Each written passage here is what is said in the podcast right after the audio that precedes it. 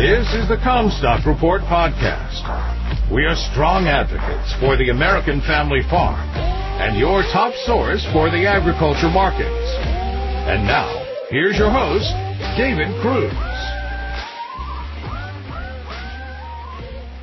This is David Kruse with the Commstock Report. On the grains. One of the oldest axioms about markets is that they hate uncertainty and tend to default toward bearishness when uncertainty rises. That's what has been happening for the last 10 days regarding the possibility of Russia agreeing to a safe corridor for Ukrainian grain in exchange for the lifting of sanctions. With millions of tons of Ukrainian corn and wheat the stakes, Putin has been playing peekaboo with them and the trade keeps falling for it. Now the Turks have entered the fray, offering to play the role of referee and meet with Russian Foreign Minister Lavrov on June 8th to discuss terms. All that has done is leave traders holding their breath until June 8th. However, the world's cash grain trade isn't buying in, and wheat futures have sunk below cash value. Tenders in Pakistan and Jordan have just concluded above $500 a metric ton, while Chicago futures dropped to the equivalent of $400 a ton. There's also been discussion about futures having to give up weather premium since planting is caught up to normal for corn and soybeans and the crops don't appear to be threatened. Say what? A weather premium is defined as futures running well ahead of cash bids and the possibility of adverse weather. That's certainly not what we have in corn and soybeans. If anything, hot basis is futures playing catch up with current cash market demand. Buyers are not stockpiling the stuff, they're buying hand to mouth. If funds keep liquidating their long position on the risk that hostage Ukrainian grain is about to be released by Russia as sanctions are eased, the world's buyers will see futures as a bargain and start hedging needs and bring fund liquidation to a screeching halt.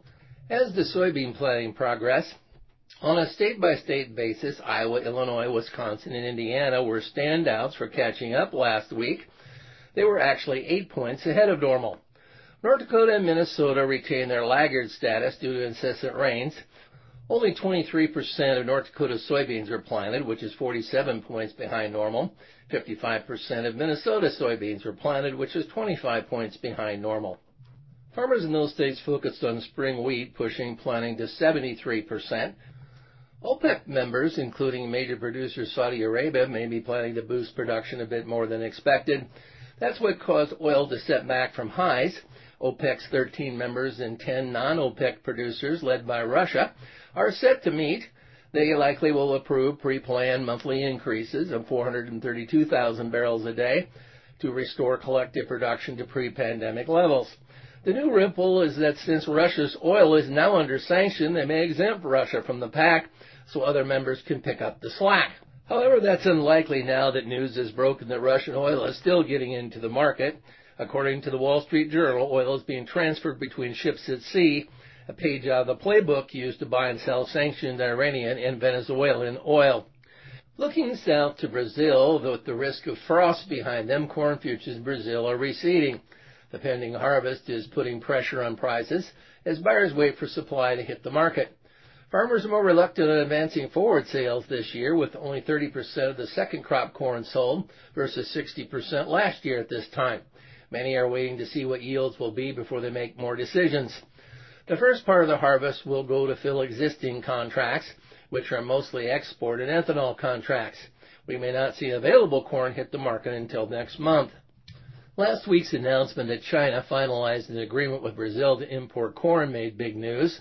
Ever since China lost Ukraine as a supply source for corn due to the war, the market has been expecting China to identify other sources of corn, so this should not come as any surprise. It is not as if China has never purchased Brazilian corn, they just have never purchased very much.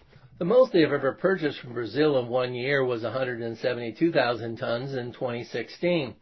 That compares to 21 million tons that were exported that year.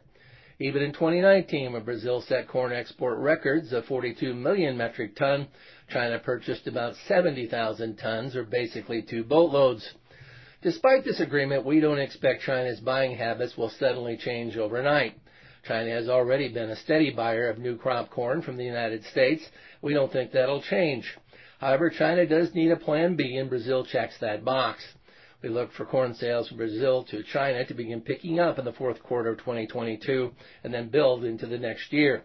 The Brazilian government reportedly still needs several months to work out the sanitary requirements, and there are also questions regarding whether the import agreement covers all GMO corn or is limited to conventional. You've been listening to the Commstock Report. For more information on marketing opportunities, contact us at commstock.com or call 712-227-1110. For a more complete version of the Commstock Report with hedging strategies and trade recommendations, subscribe on our website at Commstock.com or reach out to one of our risk management specialists about how we can help you protect your profits.